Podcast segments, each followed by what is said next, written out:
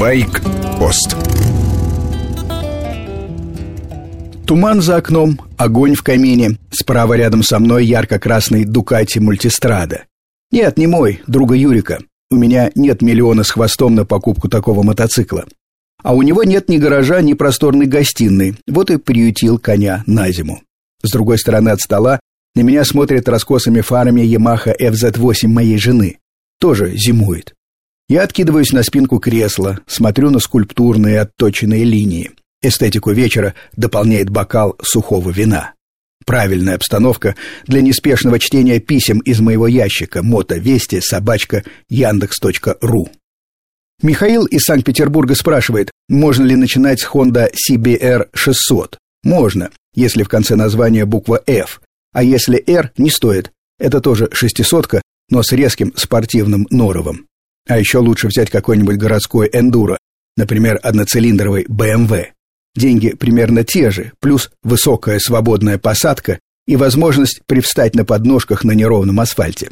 Главное, получив категорию А, попрактиковаться с тренером уже на своем мотоцикле. Павел из Киева слушает байк-пост по интернету. Павел пишет о путешествии по Крыму этим летом на легком Ямаха Тенере.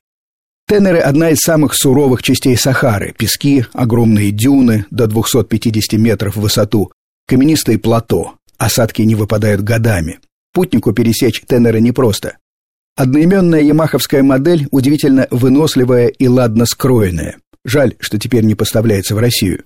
Один цилиндр, 48 сил, но куда больше на сложных дорогах. Как известно, чем тяжелее путь, тем легче должен быть мотоцикл. Павел, правда, не совершал больших подвигов. Прокатился с палаткой и спальником от Алушты и Ялты до мыса Тарханкут, насладился солнцем и морем. Вернулся в Киев. Всего получилось 2500 километров.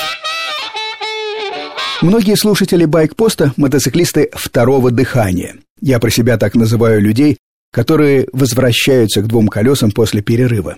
Александр Волков из Иванова в детстве ездил на мопедах, из настоящих мотоциклов был восход. Потом, как замечает Александр, все закрутилось, завертелось, институт, женитьба, в общем, не до мотоциклов. Но вот решил вернуться и осторожно купил малокубатурного китайца. Результат превзошел ожидания. Таким счастливым и довольным давненько себя не ощущал, пишет Александр. Первые дни, как водится, и песни пел, согласно классике жанра. Эти слова – явный намек на один из осенних байкпостов. Мой гость, маститый архитектор, признался, что любит петь, когда едет на мотоцикле. Сам для себя, в полном одиночестве. Несколько писем о полицейских проверках. Складывается впечатление, что стоит отъехать от больших городов километров на сто. И начинается эпоха 90-х, время, когда категорию А мало кто считал нужным иметь. Один из слушателей байкпоста описывает такую проверку на дороге. Прощаясь, сотрудник ДПС заявил, «Надо же, у мотоциклиста все документы в порядке, и сам он трезвый, несмотря на пятницу».